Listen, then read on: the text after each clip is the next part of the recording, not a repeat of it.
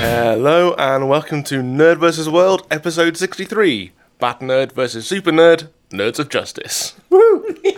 I'm Brendan, I'm Spindles. And I'm Emma. and on today's show, we will be bringing you our roundup of the Sci Fi Weekender, um, a review of Batman vs. Superman, 10 Cloverfield Lane, and Daredevil Season 2.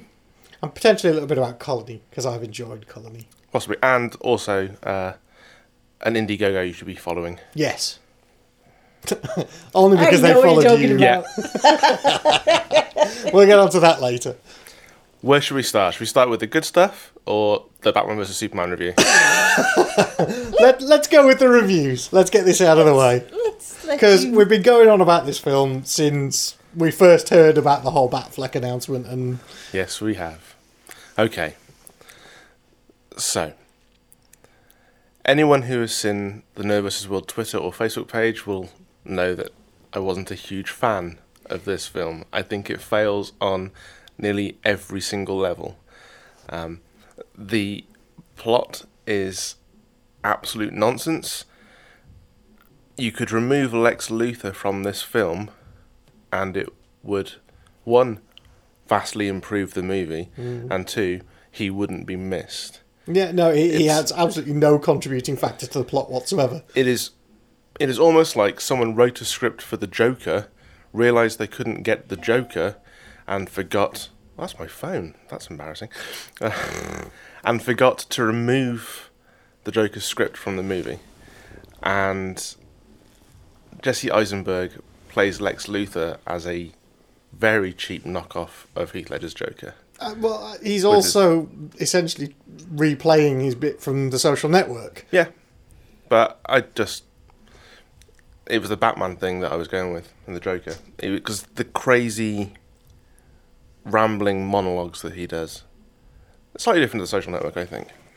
Yeah, slightly, but it's yeah, it, it's what that Mark Zuckerberg character would be in about another ten years' time. True. Lex isn't Lex isn't a crazy person. He's he's, he's not ever portrayed like that. Is it completely completely different? Yeah. Lex is pretty smart. He's he's a businessman. He's businessman. a businessman. Yeah. He you know he, he does what he does and he just doesn't let morals get in the way of it. He's not a madman. No, he's not insane like this guy is. Um, so yeah, he ruined the film for me, along with a combination of other things. Uh, one, Henry Cavill is a charisma vacuum, and the single mopiest Superman I've ever seen. That's fair. The pacing was all over the place. The scenes jarred together without any like logical narrative flow. The pacing, like that fina- that final confrontation, everything was building to that, and it was a massive anticlimax by comparison. Like both the Batman versus Superman fight and the Doomsday fight hmm. We pretty much called it back in December on the show Yeah. what the plot points would be and why the Justice League would be formed. And they cheapened that by doing that very last shot of the dirt moving on the lid of the coffin Yeah. as you fade out. It's just like, really, guys? You either kill him and from the Justice League and then wait for the next movie for him to come back. Yeah. You let the audience leave with some sense that the story has been completed. There was there was no need to tease the fact that Superman will come back to life. Everyone knows Knows. Superman will come back to life. There's no point showing it.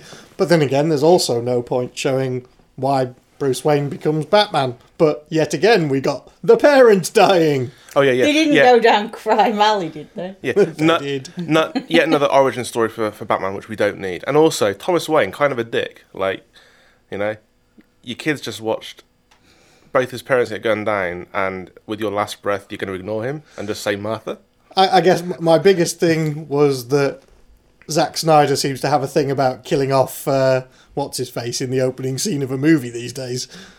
What, Jimmy Olsen? No, not Jimmy Olsen. The guy who was playing uh, Thomas Wayne in this. Uh, the chameleon from The comedian was it? comedian. Yeah, Oh, it was him. I completely didn't even Yeah, that. I, I think was- I think my eyes were rolling back in my head with so much boredom already. That I Yeah, just and I've completely it's Negan from um, yeah from Walking, Walking Dead. Dead. I've completely forgotten the actor's name. Jeffrey Dean Morgan. Yeah. Yeah, it's Jeffrey Dean Morgan. Zack it? Snyder seems to have a thing for killing him off in the opening beat of any movie these days. Yeah. So It, it- yes. And it was pointed out to me that he killed Jimmy Olsen off as well without any sort of Mm. pomp and circumstance. And like Lois Lane returns to the Daily Planet and like, where's Jimmy? Oh, he's dead. No, nothing. Well, the reason why they had Jeffrey Dean Morgan mouth Martha is for the paper thin excuse why Batman doesn't kill Superman. Yes. Because they have the same, Same- mum's name. Yeah. Which everyone knows. Everyone knew that anyway, but but again, the, the the the sheer ridiculousness of it in the plot, where Batman is about to stab the fuck out of Superman, and Superman goes, "Save Martha" instead of "Save my mum." Yeah. You know, which which is what he probably would have said in those circumstances. Because why would you say "Save Martha"? He's like, who's Martha? Yeah, What does that name mean to you? yeah. Like, oh, like, oh, oh okay. But that that that's the reason he's not going to kill him, is it? But I gave you a challenge after Brendan's review to go and watch. I've not film finished and, wrecking it no, yet. he did. Yeah. and what were some We're- yeah. positives? We're nowhere near We're nowhere on near trashing done it. cracking it. No, nowhere near. I've been getting people say, but that's about humanizing Batman, uh, Superman in Batman's eyes, and I get that.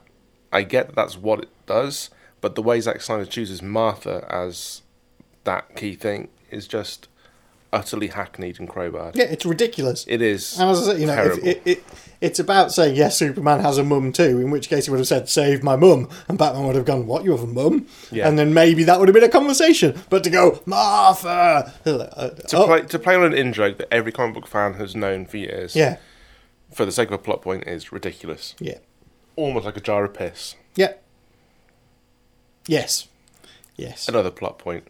Peach tea. Peach tea. Grammy's peach tea. Ugh.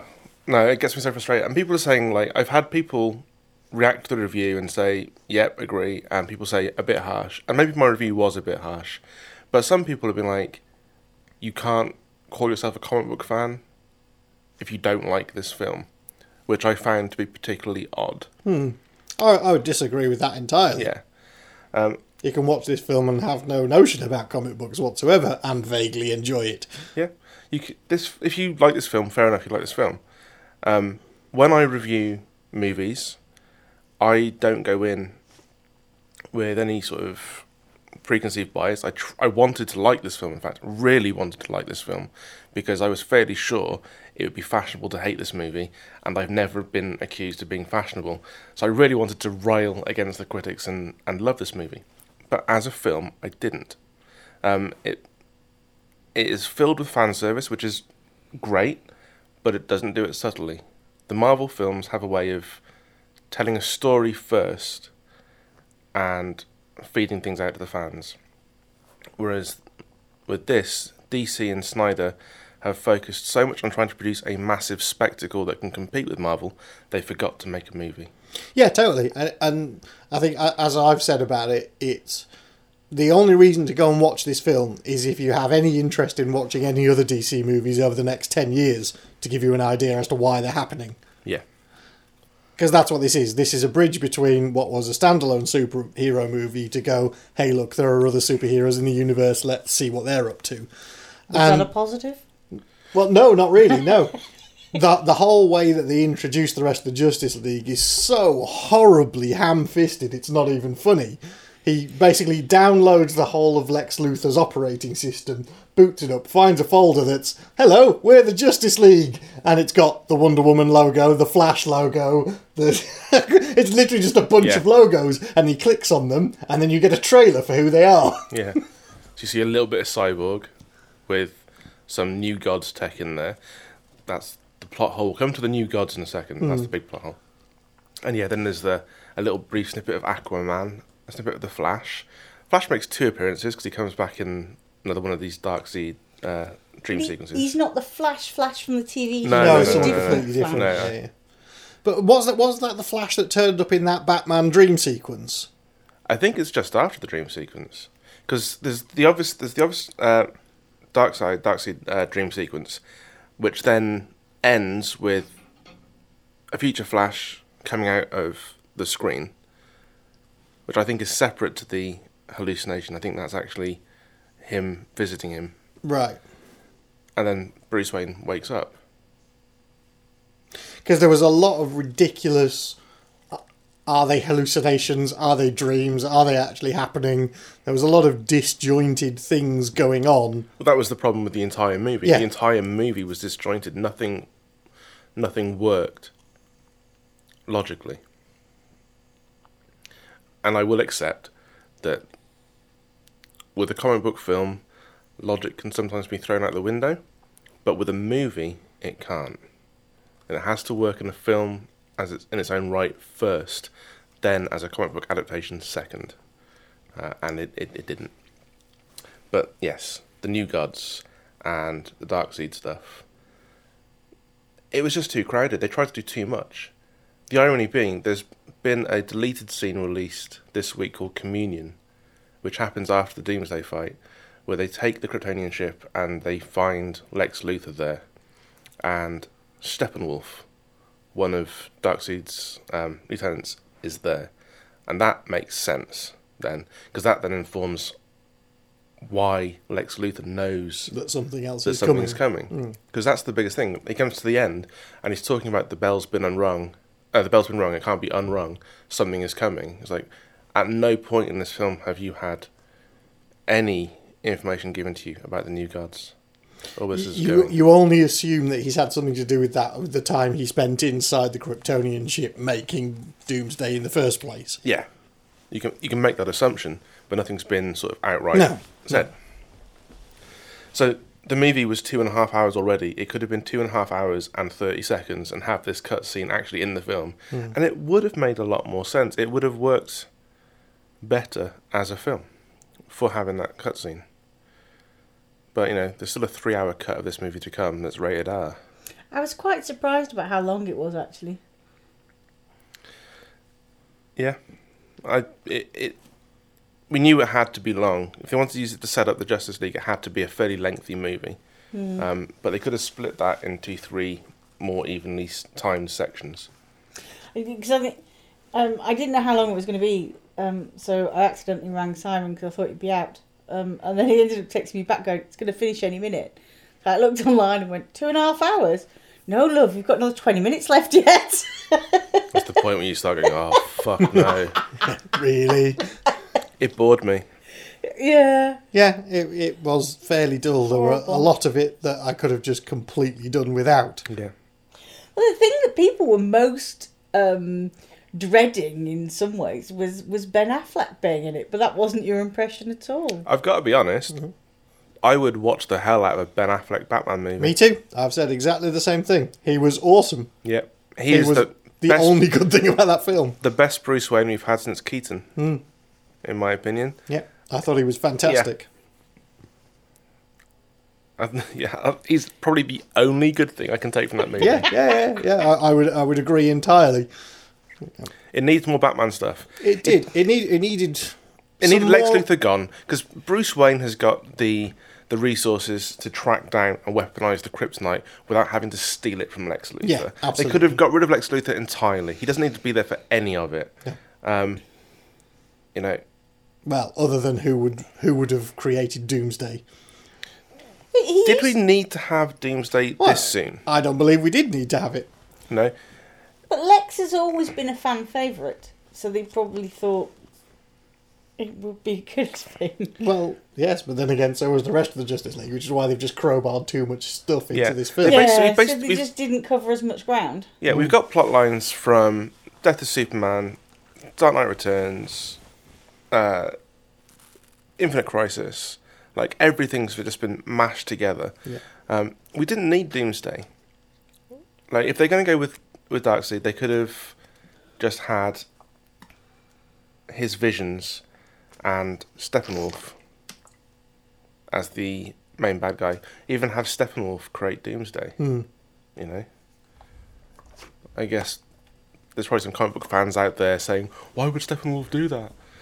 Um, and that would be something for the filmmakers to answer because Well, yeah. there probably isn't much reason why he would because they tend to come along after Doomsday, rather than Graham. Yeah, but that was basically the only thing that Lex Luthor did in the movie. Yeah, was was that, and anyone could have done it. yeah. Wonder Woman was okay. I thought she was pretty good. It's a shame they kept her appearance to a cameo, Mm-hmm. and it's a shame that she played both the Madonna and the whore. Mm.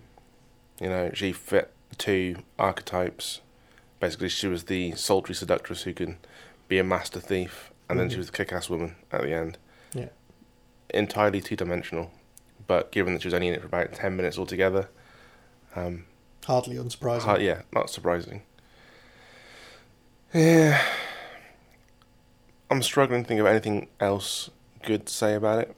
I mean, Positives, dear. Well, the, the main thing for me was was the the Ben Affleck performance. I thought was fantastic. Um, I kind of liked their take on Alfred. Jeremy Irons, I thought was kind of cool. yeah, but he disappears for a massive He chunk of the did movie without completely any disappear, reason. uh, but I liked how he was more involved in Yeah. the kind of crime fighting aspect instead of just you know going, "Oh, Master Bruce, you Yeah. shouldn't be doing this." You know, taking over as a drone pilot and stuff was pretty kick ass. Yeah. So that was cool. Um, I was intrigued to find out what had happened to Wayne Manor and why he was living in a weird outbuilding. Because that wasn't explained, but Wayne Manor was in complete ruins, It's true. Yeah. and it gives you no explanation as to why. And he's w- living in some weird glass building down by a river.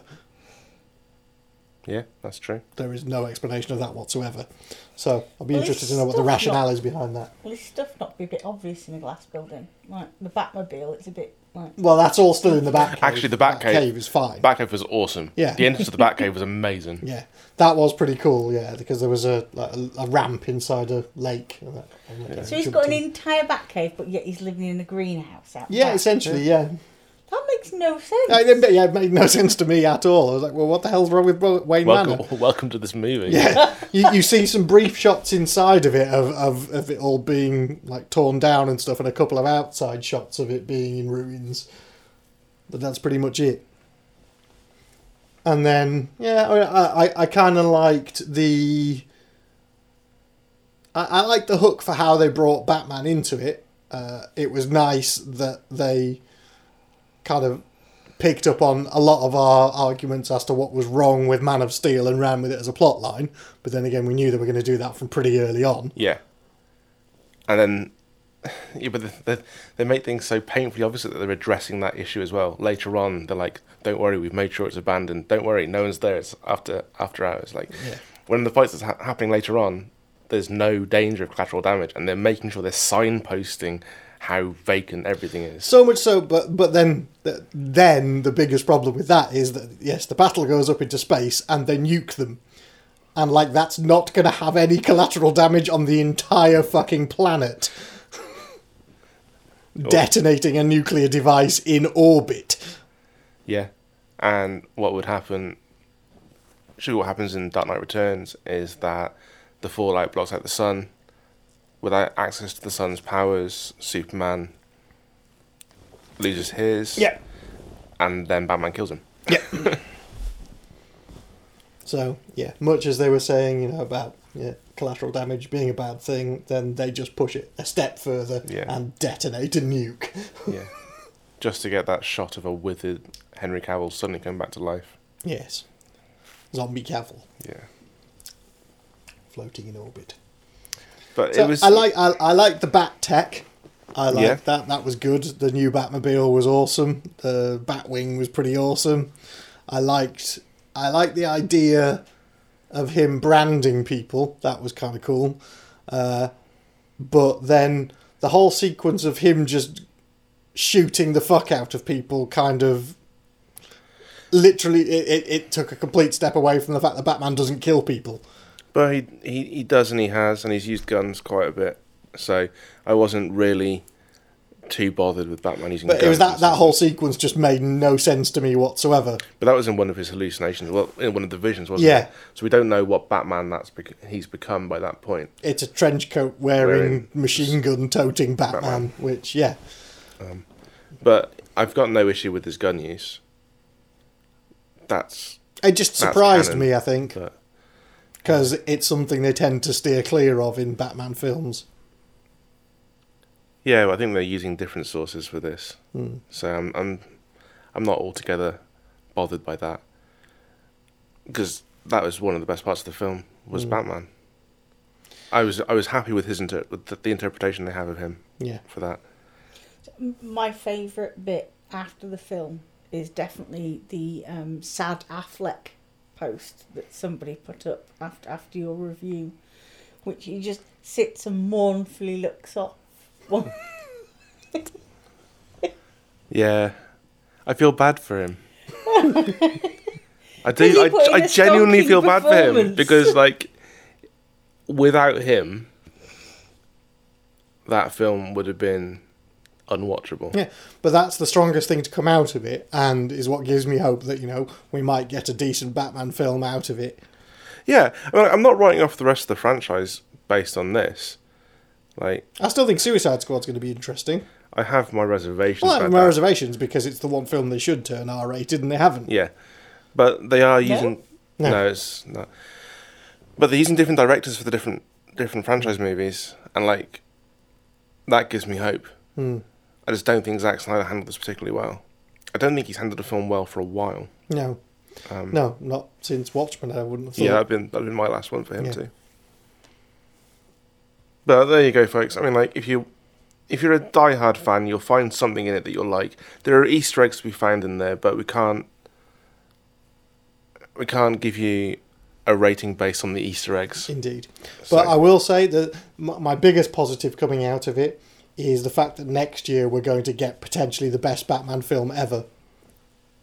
oh, the Lego, movie. Batman Yeah. the movie. Dear God, that looks amazing. It does. It does. That is going to be the best Batman film ever. Yeah, it's a fair shout. okay, so it's a solid three and a half, four out of ten for me. I'd, I'd probably bump it to five because I didn't hate it. Okay, And I thought I would hate it. I'd sooner watch that again than Prometheus. I know I said something else on my review, but actually, Prometheus is still a worse film than that. I think if I was to do it, uh, probably a good way of watching it would be to have a good kind of four or five hours free, cut out the last 45 minutes of Man of Steel and cut straight to the beginning where Batman turns up and the fight's happening, intercut the two together and make it one film. Fair. And that way you can cut out a load of the extraneous shit and make a decent film out of the two of them put together. Yeah. You never know, the three hour long one might make sense. No. No. There's something they need, they need to lose stuff rather than that stuff. Okay, so that's the one review. Uh, I also went to see Ten Cloverfield Lane, which I am pleased to report is a wonderfully shot, not shaky cammed piece of genius. It's a great, great film. Um, John Goodman is creepy as fuck. And we need to find a way of getting him into a movie where he can show his chops like this closer to Oscar season. This we need to find a way of getting this man an Oscar nomination at least because his performance as this uh, creepy survivalist was incredible. I thought it was great in Red State. Yeah, I thought it was as well. to be fair. One of the best things about that film. Yeah, was- absolutely. So the plot follows um, this woman who crashes off the road when she's on the way from leaving her boyfriend, like just running away from him, and she wakes up handcuffed to a radiator in a room in a bunker, run by John Goodman, who informs her that the world has ended, and he doesn't know what it ha- what it is, whether it's uh, the Soviets or an alien invasion or a chemical attack or what. He's not sure, but he just knows that everything is finished, and he's he's rescued her, and he seems very nice, very jovial, and as the film plays out, we start learning more and more about his backstory, um, his fixations on certain aspects of his life in the bunker, and on on her, and his other guest, um, and it's it's really well done. It's really well put together. The tension mounts throughout. If it has a problem, the problem is a typical Abrams esque problem. In the build is wonderful, but then he has to go and do a reveal. And the last 10 minutes of the film are a bit silly in a way that kind of. It's kind of jarringly uh, opposite the rest of the, the, the tone. Tonally, to that point, it's this gripping psychological thriller. We don't know who's telling the truth, what the real situation is, who's good, who's bad, what people's motivations are. It's all just tense and building, and then we find out what's going on. Is it like Signs silly, The Village silly? No, no, no, no. less It's, it's, it's not. It's not. Sham, it's not Shyamalan. It's not Shyamalan. It's not Shyamalan silly. It's just Abrams silly. He didn't direct it. He was just part of the producers for it. Well, cause that's, but that's the thing is, it, it started out life as a completely different film. Yeah, yeah, yeah. With a completely different It's- title. There's no. There was meant to be no connection to to Cloverfield. Yeah. Um, but I, I can't give the ending away. No, indeed. But I, I guess from what I've read about it, it's that it, it was originally a movie. It was called The Cellar or something. Uh, I, I can't remember the exact name, but I, I read it in a, in Empire the other day, and it was pretty much all completely done, but it hadn't had a release at all. And then I think J.J. Abrams came on board, and they reshot a few bits and bobs, did some pickup shots, added some extra stuff into it, and recut it, and Yeah. then called it Ten Cloverfield Lane instead. Yeah. So it was originally a completely different movie. So chances are that ten minute silliness at the end is due to the the recutting and the reshooting. Possibly. Um, But that gives me a lot more confidence to go and see it though, because I, I wasn't massively keen on Cloverfield. No, it was rubbish. Um, I that that makes me want to actually watch it. there's a lot of false turns, um, and things get confirmed. We we things various things get confirmed during the films. We know that there's elements of truth to to what he's saying. Um, we just don't know the extent of of what's actually happened. But there's a pivotal scene for me that speaks to Goodman's character and his acting in this film. They're playing they're playing a, a word game where they have to say words that remind that will it's like kind of like a charades type of Mhm. affair. Um, and the young man who's down in the bunker with him has to uh, try and get him to guess Little Women as the title of a book. And he keeps pointing to uh, Mary Elizabeth Winstead's character, saying, She's one. And like, uh, Goodman's like, a, a girl? Like, no, no, no, not a girl, she's, she's older. And just going at him and at him and at him, and he cannot picture her as anything other than a girl. The only Mm. alternative word he has for it is princess. And it's just the way, very subtly through that scene and the ones just before and after it, we start getting more and more insight into what Goodman's character is kind of all Mm. about. Okay. Um, but yeah, it's really, really well done. It's very subtle. It's the exact opposite to Snyder's direction. Like there's there's nuance in this movie, um, and I couldn't picture her, who she was. I knew I recognised the face, but I couldn't place it straight away. But there's one scene which it was exactly like Ramona from Scott Pilgrim. I was like, that's who she is. knew I recognised it. Yeah. I recognise the name Mary Elizabeth Winstead. Yeah, Ramona, she's Ramona Flowers from Scott Mm. Pilgrim. Um, but yeah, that one is well worth a watch. Cool. Give it a shot. Silly ending and all. Daredevil. Oh, Daredevil. Daredevil season two. Okay. Was it everything we thought it was going to be? More or less. Hell yes, it was. Yeah. It was pretty damn good.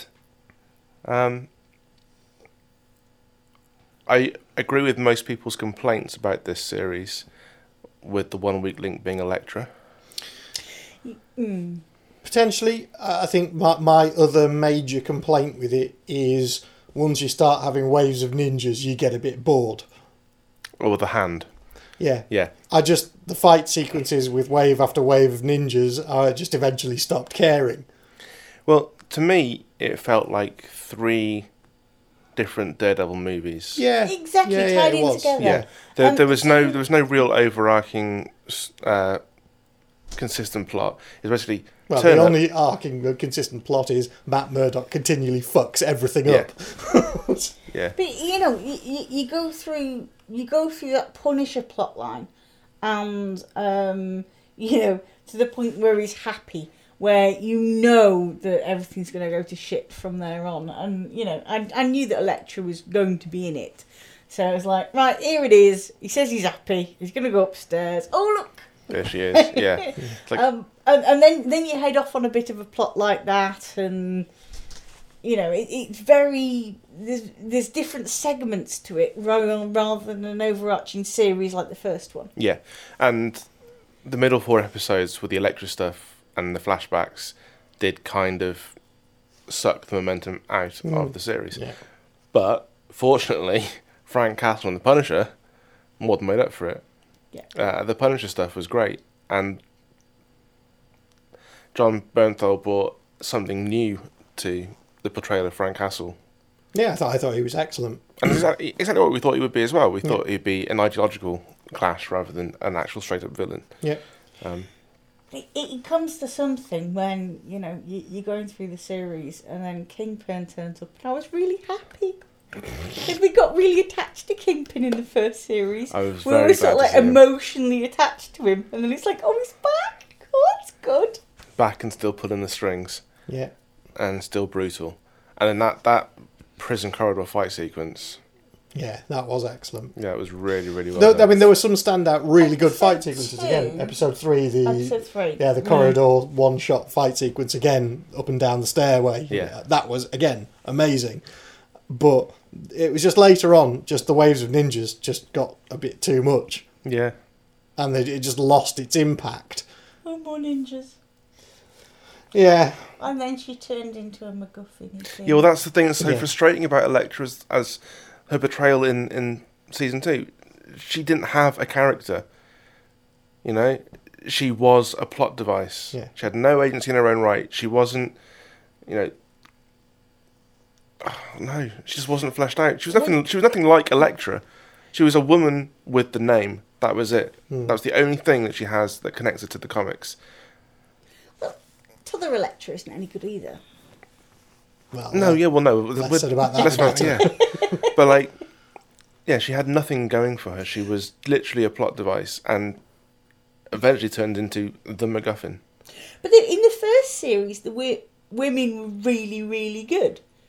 Um, you know, you, you got Kingpin versus his missus. Um, she was almost Vanessa. Vanessa. Vanessa, she yeah. was almost um, like changing the way he was thinking and, and, and, and twisting his his views in certain respects. She was a very strong woman character.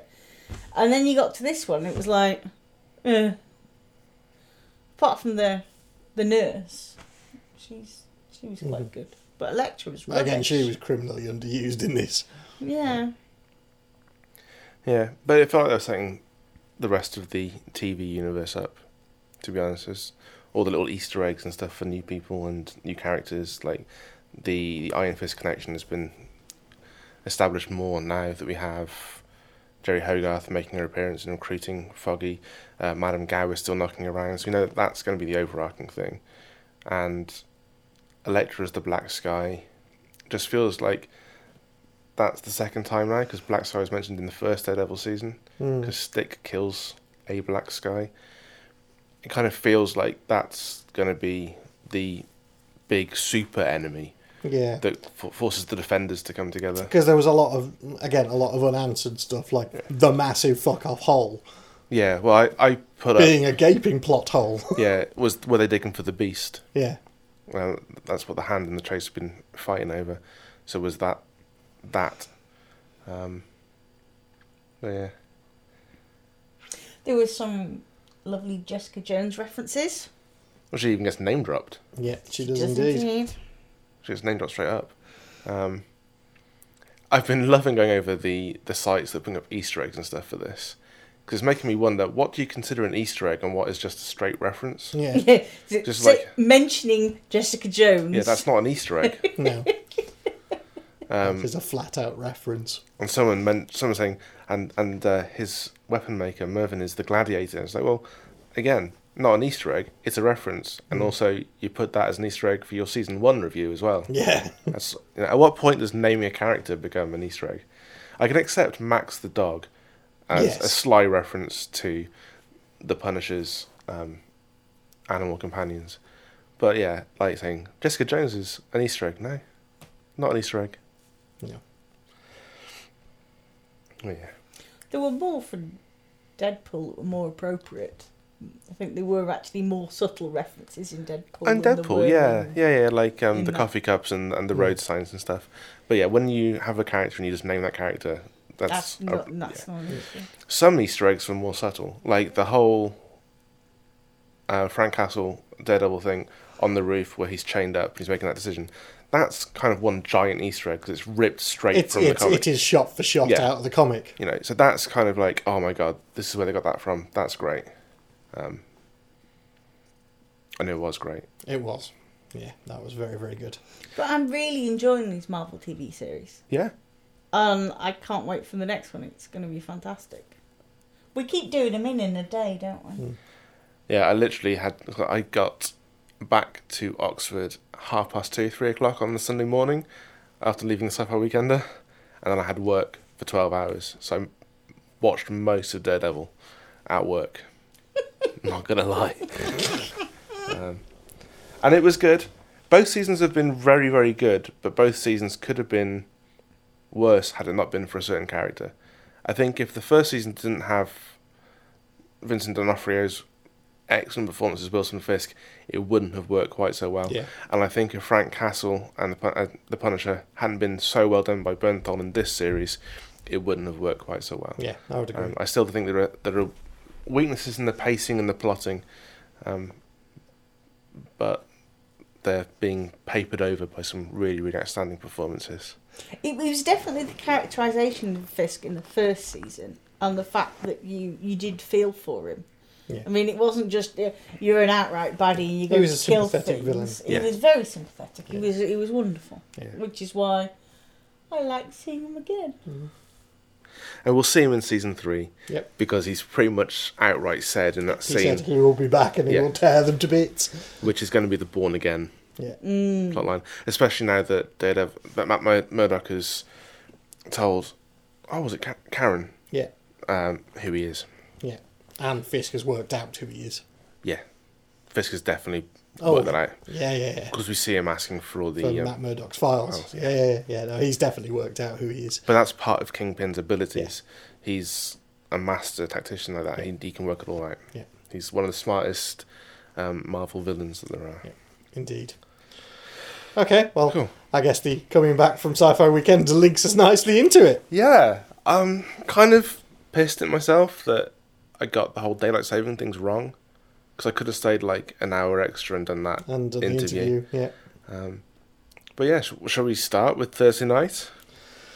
well, yeah, it was it was an, an unexpected weekend in many many Yeah. ways, shapes, or forms because we had a lot of stuff lined up that we were due to be doing, um, and then on Thursday night when we got there, ended up with Garrett Wang being put on the table next to us, so we invited him to join us for dinner.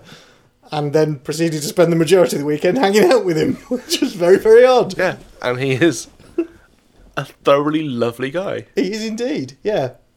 He had some wonderful stories. Uh, he, he did great panels. Yes. His panel was hilarious. Yeah. And the impressions, no wonder he left, lost his voice.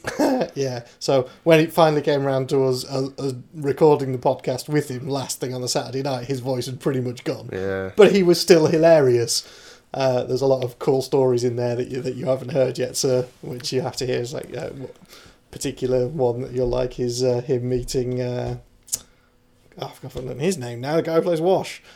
Alan Tudyk. Yeah, Alan Tudyk. Let's not get into forgetting Firefly actors' names. Why not? Let's start with that because that's Thursday night. Thursday night, you had a quiz. No, no, no, no, no, no, no. Thursday night. Oh no, Thursday night we didn't do the. We didn't No, do the quiz Thursday night because Yeah, we yeah. were going to do it on Thursday night, Yeah. but we were talking to Garrett Wang Yeah. misregistration, so we couldn't do it. Yeah. It's such a shame. Um, I, I was happy missing the quiz, uh, but then Friday night there was the main Sci-Fi London quiz, and Which we didn't do. We couldn't make it. We couldn't do we it. did we did it. Um, so we got most of Team Nervous as well together for it. Yeah. And it was pretty good. And we're getting into the, the second round. The first round was pretty bad for us. We didn't do quite as well as I'd, I'd have hoped. And the second round, it it was the same format as last year. So question one through ten, and each question has a number of answers equal to the question number. So question eight has eight answers, and question eight was who were the eight historical figures that Bill and Ted brought back. And I was just like, don't worry, guys, I got this. You know, we, we sign off our show like with with be excellent to each other. This is this is no worries. We got this nailed, and I nailed it. And question nine was who were the nine cast members in Firefly? now, if anybody knows me, they know that the one, the one show I ship harder than any other is Firefly. Right, but it's In fact, it's- so much so that you said you wouldn't share a caravan with our daughter until she watched Firefly. That's true. um, so I was like, "Don't worry, guys, I got this." And I'm writing off the names, and I've got them all down, and I count them up, and I only have eight. And I'm going through the the cast and who they play, and I'm like, "Oh shit, I haven't got the Doctor. Oh, who does who plays the Doctor?" I'm like, "No, seriously, who who plays the Doctor?" I, I can't remember for the life of me who plays. I'm just having complete mind blank. I know it's Sean Maher. I absolutely know that. But at the time, utter mind fart. Should have brought Megan to it. She would have sorted you out. So that that aside, we we we, we put all the scores in, um, and we type our scores, and we've got sixty five points by our reckoning, and joint third was sixty six. And so it was missing. It was missing that Sean Maher question that cost us a, a, a competition prize. So we will now cast our minds back to Nine Worlds last year, where uh, I had a complete mind blank on the Tyrell Corporation, and we lost the, the podcast awards by one, One well, by half a point. See, we, we are we are cursed. I think to, to I think we just cursed have brain blanks at at the wrong, at the wrong, yeah, and both in fandoms and It's things stuff that we should know, Yeah. that we know backwards. Because, yeah, I know Blade Runner backwards, you know, all the discrepancies between how many replicants are left at certain points and which bits they overdubbed and stuff like that. Yet come to a question in a quiz and I completely corpse. Yeah. So yeah, it was an embarrassing moment for a hardcore Firefly fan. Because I could picture him, I could even see tweets like between him and Jewel Staite because they're massive um, friends on Twitter, but I just couldn't see a name. It was just so elusive. But we did okay. It was a good showing. We'll just have to come back and do better next year.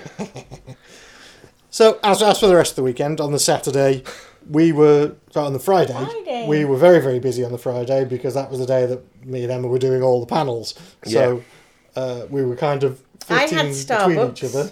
And Starbucks is brilliant this year. Um, they'd completely changed it, so they'd blocked out a lot of the noise from the main void um, by putting all this paneling in, and um, they created a wonderful area uh, uh, by the windows. Um, in which they put curtains up and they've got mics in there and uh, it was really a nice area to do interviews in. So I um, interviewed uh, Peter Newman first, which was um, Georgia Mann had pulled out two days previously, um, and then Emma Newman, and it was great to get uh, their interaction together as a couple, um, um, especially when people were asking things like, "Would you like to write a book in each other's universe?" Um, and they both said absolutely not. because it's, it's very very different. Uh, but they, it, it you know, I didn't have much time to look into Peter's work, but um, that was good. Um, Emma Newman I could have talked to for hours because I know her stuff in quite great depth. Yeah. Um, at the same time, Simon was on stage. I, I was on the main stage doing the Game of Thrones panel, uh, and then we we crossed over with like a ten minute crossover period.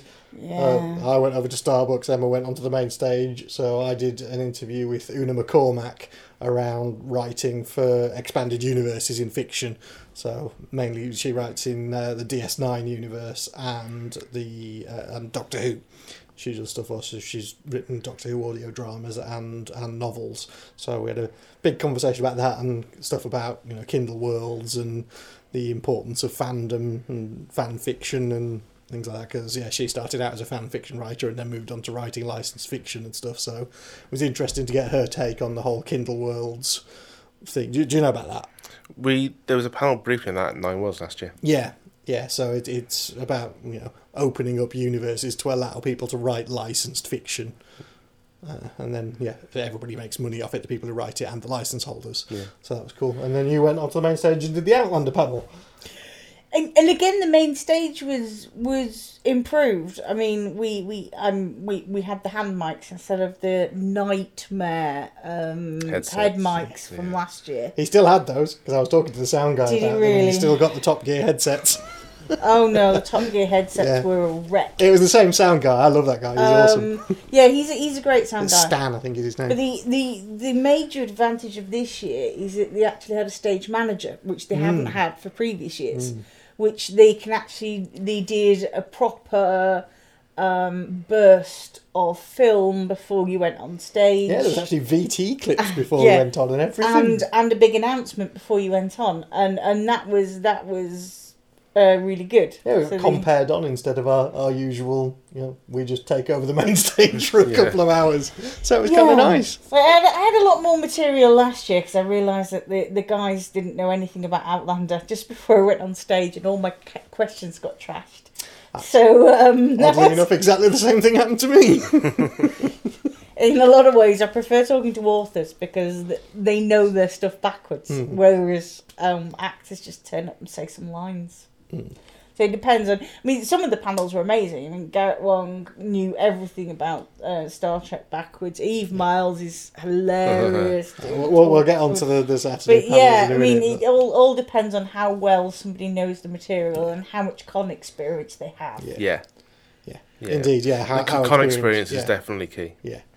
It's about having that patter, and you, you see people who've been doing it and are professionals at it and have their patter, and they'll just go off because uh, you know, you, you'll see you'll get people telling it's the same stories using exactly the same words, so you know that it's something that just they just rattle off. But it's cool. It's still great to hear. Um, it's part of acting. yeah, you yeah, have totally. a script, you yeah, do yeah, it. Yeah, indeed. Um, other highlights for Friday. I think that was it pretty much for the day. Yeah, well, we, we ended up passing out after we did ours. Yeah, we hadn't which is- eaten anything. Yeah, why just- we missed the quiz because we were shattered after doing all the running around and and stage work and stuff. So yeah, crashed out and then came back for the Imaginarium at night. So yeah, a, a different Imaginarium to normal. So hosted by Professor Elemental, Less axle grinding. Woohoo! angle grinding. Angle grinding, Yeah, whatever. Yeah. Well, fire things. One fire thing is enough for me in an evening. I don't need to sit three times. so it was it was a new program and again a bit bit hit and miss. It was it was nice that they just had an opening and a closing dancing number with Area Fifty One instead of loads of other stuff going on during it. Uh, I think we only have that opinion because we've been there five years. yeah, probably. Yeah, I think newbies love it. Yeah. Um, but then yeah, then you had two acts. The the magic act, which I thought was a bit dull and a bit repetitive, and it was kind of just it was close up magic on stage, which is difficult to pull off Yeah, and keep people interested. If you're going to do stuff on stage, it's got to be big, overt illusions, not Kiwis appearing in a cup. yeah, So, uh, and I, I kind of felt a bit like they were just normal cabaret stage magicians who'd put on top hats and goggles and called it steampunk. okay. So I was a bit let down with that. I think. Um, oh, they, they did the Jedi Training Academy, which was kind of cool and good fun. Uh, I don't know if you'd seen that over the weekend. So they, they were around over the entire weekend doing uh, Jedi training. Uh, where you basically put blindfolds on and he flies around a drone and you have to try and hit it while blindfolded. Uh, and they did that on stage with a guy who was dressed and looked exactly like Kylo Ren, Sweet. which was genius. Everybody really wanted him to win, but he didn't. He had the wrong. He picked the wrong lightsaber. lightsaber. He, he picked the one that didn't have the cross guard. So he, he went for the red one, which is fair, but the, the, the orange one had the cross guard. He So, couldn't see it from yeah. his viewpoint. So that that was kind of cool. Um, and then Professor Elemental doing a gig after that, which is always great. Yeah, he's brilliant. Sweet. So it was it was different. Uh, I think that, that they're still trying to strike a balance between too many, too few, too short, too long in terms of acts as part of that. But I think they're getting closer to the mark now. Cool. I think I retired fairly early after the quiz. I think on on the Friday. Hmm. So Saturday uh, was mainly panels. I think we went to on Saturday. Yeah, Saturday was Eve Miles and Kai Owen. and that was stunning, I- absolutely amazing. I almost died laughing Yeah, again. I, I I could sit and watch Eve Miles on stage for hours. Yeah. She's just hilarious, Absolutely, absolutely wonderful. and Kai Owen as well is also hilarious. So the pair of them on stage was just amazing. Yeah, yeah. That I, that I didn't want that panel to end. Mm. I know it was Brian Blessed next, but they could have pushed Brian Blessed back a little bit. The Brian Blessed, by God. I mean, Professor Elemental did a cracking job. Oh, I've did. never seen anyone contain him as well as, as he contained him. Yeah, and Okay, he, you he didn't did get it with worried a, in. well, he did it with a lot of humility and uh, and you know self deprecation, and he was great. I thought he was fantastic as a host. He only prodded him a couple of times about stuff, and and you know it got to the point where Brian Blessed was actually saying, you know, go on, ask a question and stuff. So Yeah. he was he, he was actively engaging. So I thought he did stunningly well. He didn't get a word in for 20 panel. minutes, but then after that, after that, he managed to control him pretty well. Yeah, no one gets a word No, in with Brian Blessed, but to have Brian Blessed turn around to you and say, "You've been handling me rather well," I think is testament to the job that the professor did. Indeed. Yeah, The, the last TV interview with him I saw was on this morning with uh, Phillip and Holly, and they couldn't have any control over him whatsoever. And he was still shouting, Gordon's alive, as they were desperately trying to get tuned to, an ad break.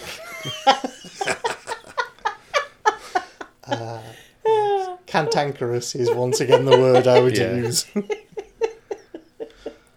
but yeah, so he was fabulous. Uh, and then I think we, we dodged off a bit after that to get you ready for the evening that the evening do, and then it was the, supposedly the ladies of talk, the I ladies of. Doctor Who panel. I saw the ladies of Doctor Who. Just you that went off for a nap.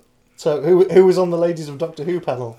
Well, the Lady Ellis George, and the Lady Eve Miles, and the Lady Kai Owen. But what, what wasn't she introduced as Billie Piper? She was introduced as Billie Piper. And then yeah, Kai Owen came out again. They, they, they did try and make way for Ellis George, you know, because she's she's seventeen and not quite as into the convention thing as them. And in fact, they took over the interviewing for a, for a swathe of it, um, asking her about hotels and filming and things in Cardiff. Um, but yes, there, there wasn't much women in Doctor Who. So it was. Then after that, it was just that a was minute, Just a minute. which got completely saved by the Newmans arguing. Nice. 'Cause it- They are great. yeah. It would. It really wouldn't have been as funny if they didn't have a marital spat on the stage. I mean, you've got to have a marital spat on the stage. It, it just doesn't work otherwise. That's why we're never on stage at the same time. You see. Indeed. Awkward. So yeah, I mean, I think uh, other things over the weekend. Uh, they they started the, the HRH prog on this year, which again it felt like two very separate events munged together. I, I went in there very briefly on the Thursday night to see Crazy World of Arthur Brown because Crazy World of Arthur Brown, who wouldn't? Um, but I think next year it's due to be just pure sci-fi again. Yeah. Because I think with, with with it being as it was, they'd moved the screening room over into the sports hall, which in the four years I've been going, I've never, Never managed to get there.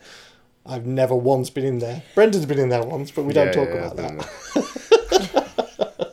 Um, and class. so uh, the, the stuff in the spaceport, they they had panels going on in there again, and they had uh, retro games Retro area, yeah. which was cracking. You know, the fir- wh- when you walk into the retro games area, and the first thing you see is a bunch of people sat around playing GoldenEye on the N64. Yes. but the the stalls were crap again. Well, once again, the stalls. Yeah.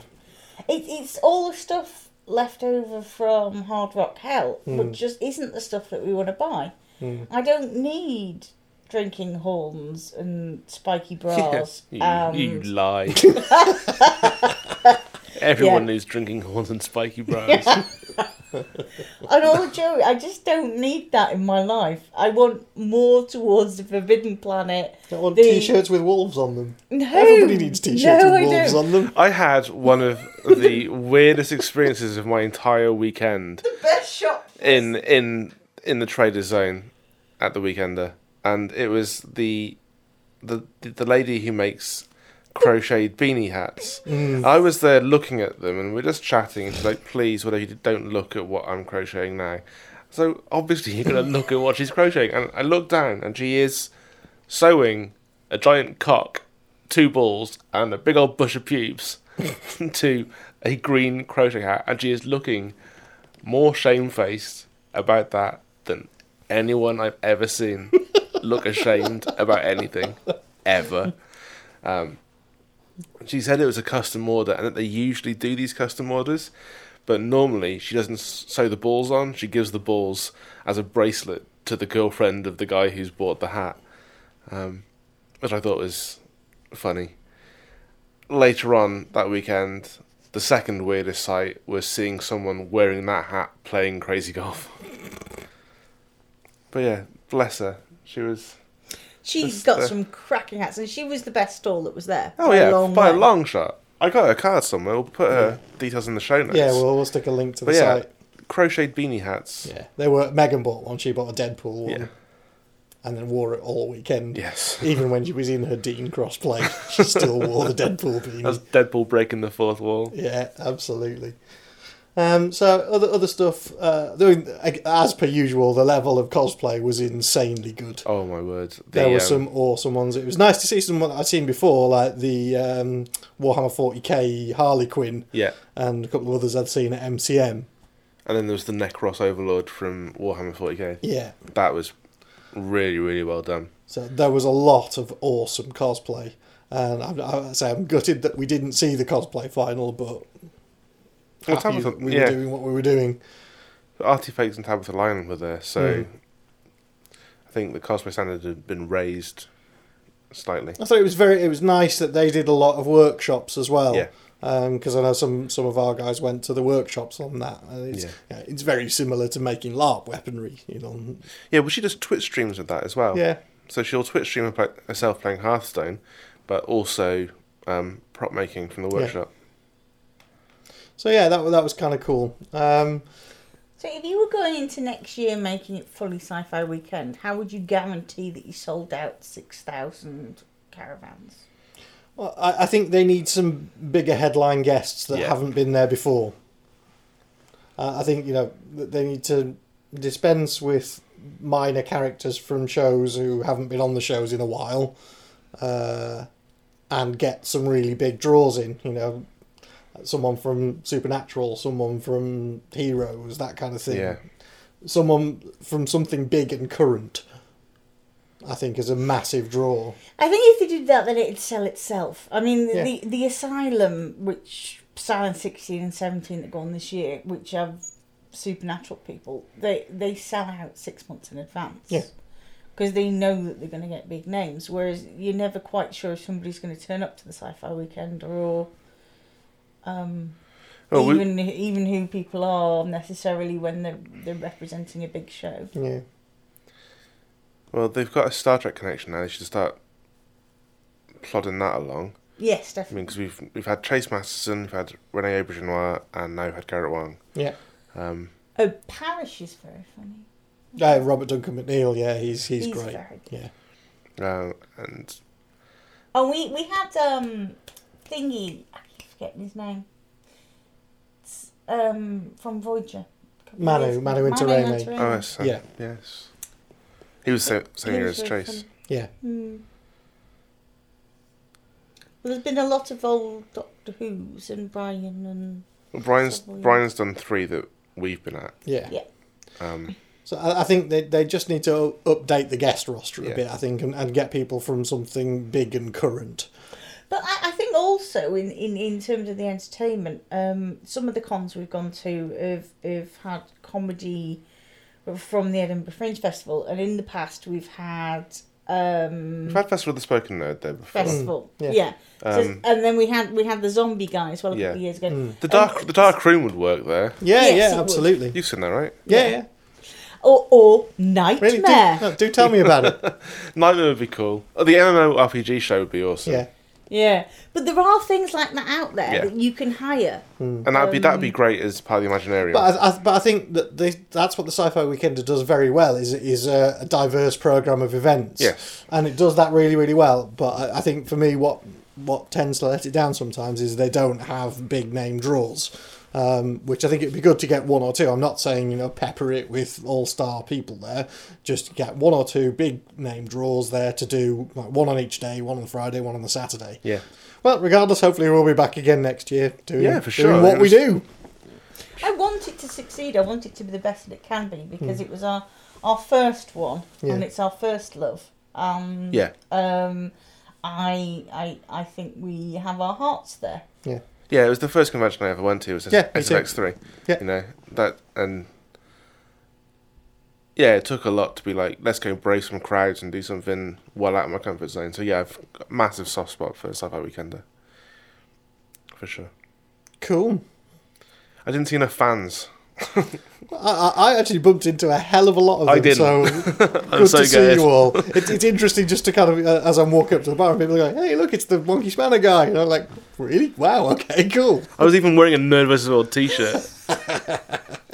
You're gonna have to just wear the t-shirt next year and not a shirt over it. That It hides too it. cold. We just have to get you up and just stand you at the side of stage, just holding the awkward balloon, Ah. just while we're doing the panels. Don't Oh. ever say anything because you know th- then that way it's not a problem. You don't have to interact with anyone. Just stand there and hold the awkward balloon. Can I get him a thermal vest and a t-shirt and an awkward balloon? I'm definitely going to have to have an awkward balloon next year as part of my cosplay. So that, that's just what we're going to do. We're just going to get you up, just up, stood at the side of stage with a spotlight and an awkward balloon. and only people who've listened to this on the show will understand why you're there. Yeah. to be fair, I, I next year I'm going to book the day off work before the weekender because I had done a 14 hour shift on the Wednesday and then had to drive up. So I, I was kind of wiped out for most of the weekend, which kind of sucked. Um, I ate far too much pizza and too much Burger King. That's all I ate. And a giant cookie. Yeah, that was breakfast. Mm. Um, yeah. But all in all, it was you know another great weekend. Oh, Enjoyed it. it- it I, I felt like I spent a hell of a lot more time not watching stuff this time and off doing a lot of other stuff. I was. I definitely spent less time in the main void than I usually Yeah. do. Uh, I spent more time actually talking to people who I haven't spoken to Hmm. for a long time. Like I spent more time with the GK, um, including the world's fucking scariest Ewok. Ah, yeah, we got pictures like- of that. Yeah, yeah, Terrifying. It's a, it's it's the bad taxidermy of Ewoks. yeah. It's evil. Yeah. Well, I got a whole bunch of photos, uh, so they'll go out accompanying this. I'll do a photo album Sweet. and stick that out with this, so people can have a look and tag yourselves, do whatever you want. Pictures are all there. Take them, use them to do profile pictures, whatever. Yeah. But if you haven't been to the Sci-Fi Weekender, then you definitely need to look into getting tickets for next year. Yeah, because it is it's a really nice event and it's it's friendly. That's the one thing that i found year in year out is it, it's always seemed to be friendly. There's been there hasn't been any real issues that i've ever come across with people being on- jerks. It's on a haven site, which means that there's there's lots of access to different food places. yeah It's not like you're stuck in a hotel and forced No. to spend twenty quid on a pizza. and it's a lot a Um, lot of the same people that go every year Yeah. Yeah. every year so you you, you could become part of a a giant giant family. nerdy community. yeah and, a, ner- a nerdy community sort of geek, the, geek campers yeah, yeah. the the Facebook stuff post this year has been really good Mm. with everybody piling in with their photos and memories and saying what they were doing and it, it's been a really nice community after.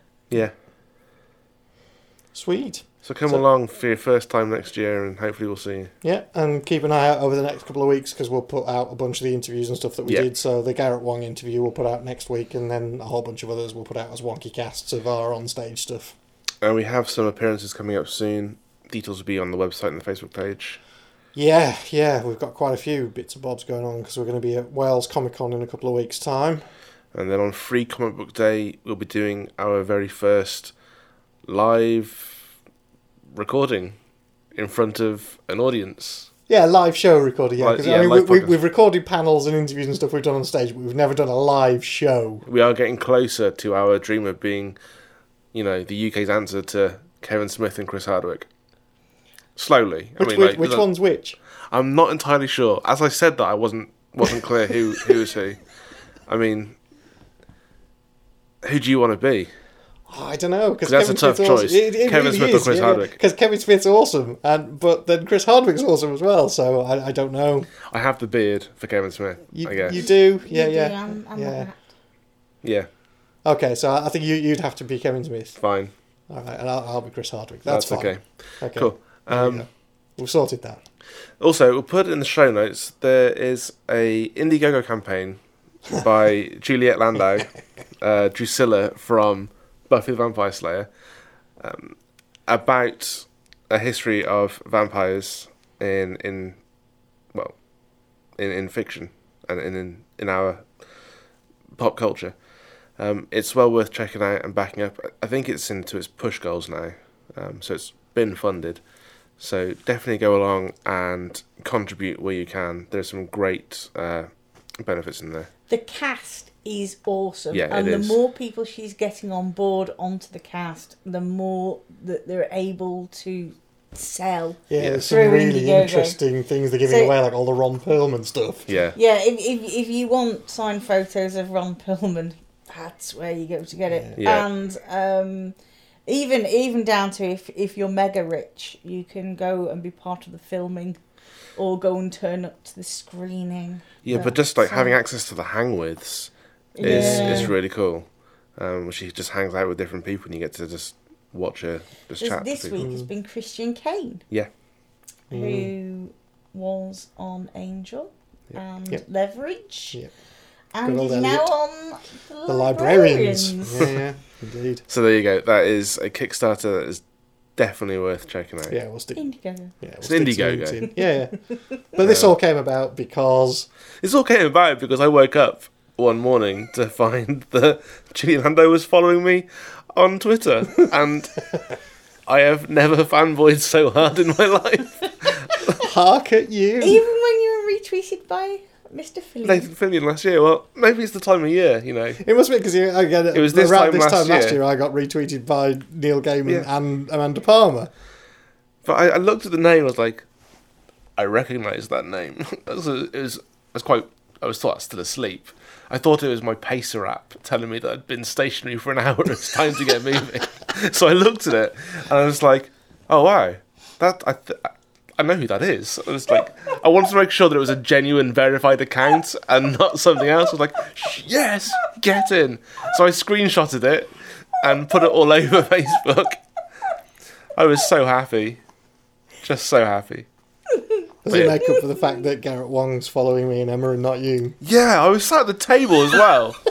I was sat like I was I was sat next to Garrett Wang and he followed you and he followed Emma and I was like I was waiting for my phone to Then beep he for the followed my next door neighbours. Yeah. I was sat there going, Come on, any minute now. Just looking at him expectantly. It's like tears pooling in the bottom of my eyes. like He just knew you were going to abandon him and just go home, that's why. I was just like, come on, man, I'm right here, I'm right here, Garrett. Just, just follow me, please. But no, he didn't. But fuck him. Juliet Landau did, so it's fine. And on that note, Hashtag not bitter. I, I'm sure he will follow you when we put the episodes out. Just, just, just ask him. Just say, do you mind just following this guy? Cool. Yes.